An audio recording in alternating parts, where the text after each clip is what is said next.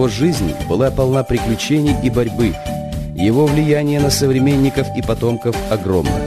И каждое новое поколение открывает его для себя заново. И сегодня в Латинской Америке Че – это не только имя Эрнесто Че Гевары де ла Серна, это еще и определенная жизненная позиция. Он появился на свет в 1928 году в клинике городка Росарио на полпути в Буэнос-Айрес, куда будущая мать ехала рожать первенца. Отец Эрнеста был человеком состоятельным и мог позволить себе выбрать место рождения сына, но судьба распорядилась по-своему. Случай и дальше будет играть в жизни Гевары решающую роль. В двухлетнем возрасте ТТ, так Эрнеста звали в детстве, перенес приступ астмы. Врачи посоветовали сменить климат, и вскоре семья перебралась в Кордову. Однако болезнь не отпустила Эрнеста, и даже в школу он ходил всего два года. Заканчивать обязательное в Аргентине шестиклассное образование пришлось дома с матерью. Читал он за поем. Любимыми книгами подростка были романы Жюля Верна и Александра Дюма. Вопреки астме, ТТ увлекался футболом и регби. Уже в 12 лет в нем чувствовался мятежный дух. 1951 году Эрнесто закончил медицинский факультет университета Буэнос-Айреса. Он получил диплом хирурга. Хотя эта профессия в Аргентине всегда была доходным делом, Гевара покинул родину. Исколесив на пару со своим другом Альберто Гранадосом всю Южную Америку, он в июне 1954 года случайно оказался в Гватемале, в самый драматический для этой страны момент, период военной интервенции, организованной Соединенными Штатами. Гевара утверждается в мысли «революцию без стрельбы не делают». После Гватемалы Эрнесто перебрался в Мехико. Он работал книготорговцем, уличным фотографом и врачом. И снова случай круто изменил его жизнь. Он познакомился с братьями Кастро, которые после неудачного штурма казармы Монкада в Сантьяго-де-Куба эмигрировали в Мексику. Братья разрабатывали план свержения диктатуры Батисты и нашли в лице Че Гевары пламенного помощника. В тренировочном лагере под Мехико Эрнесто изучал военное дело, но его арестовала полиция. Из-за этого ареста Че едва не опоздал на борт яхты «Гранма», на которой кубинские революционеры вместе с братьями Кастро отправились на Кубу, чтобы выступить против диктатора Фульхенсио Батисты. Уже при высадке часть повстанцев была убита, кого-то взяли в плен, а Че Гевару ранили. Оставшиеся повстанцы укрылись в лесистых горах Сьерра-Маэстро и начали борьбу.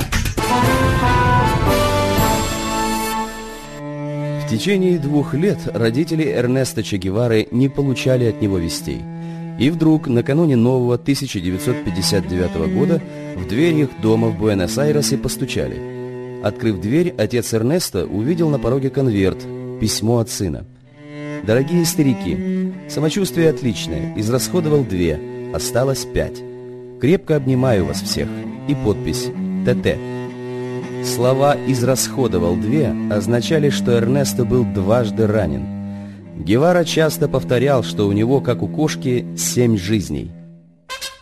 Через неделю, когда Гавана уже была в руках повстанцев, за семьей ставшего уже легендарным команданта Че прибыл самолет с Кубы. Партизанская война закончилась. Теперь Че Гевара – министр промышленности, руководитель комиссии по планированию и глава банка – когда кубинской революции понадобилось международное признание, Гевара стал во главе важных дипломатических миссий.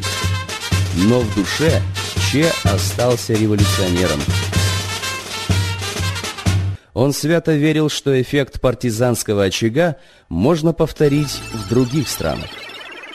Восемь месяцев Че Гевара воевал в Конго, командуя отрядом чернокожих кубинцев – Однако найти общий язык с конголезцами ему не удалось. В марте 1965 года Че Гевара вернулся на Кубу. Поражение в Конго излечило его от иллюзий революционного потенциала Африки. Оставалась еще Латинская Америка и ее слабейшее звено – Боливия, которая пережила за недолгую историю независимости около 200 путчей. Неутомимый революционер Че покинул Кубу оставив письмо на имя Фиделя Кастро.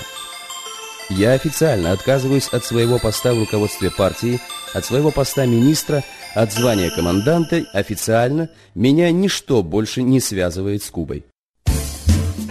Через полтора года после исчезновения Че появился в Боливии во главе разноплеменного отряда из 40 человек.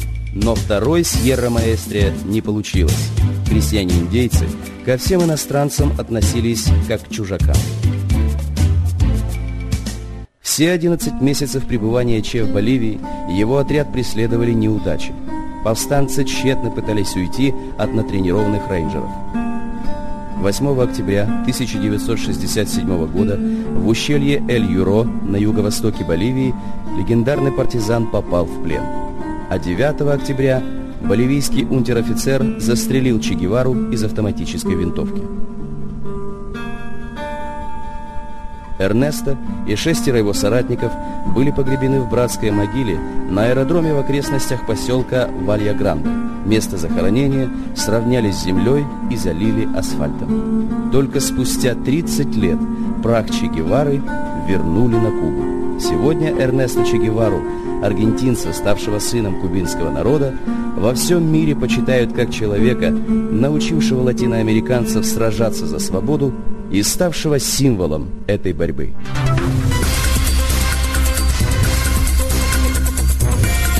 Аудиожурнал.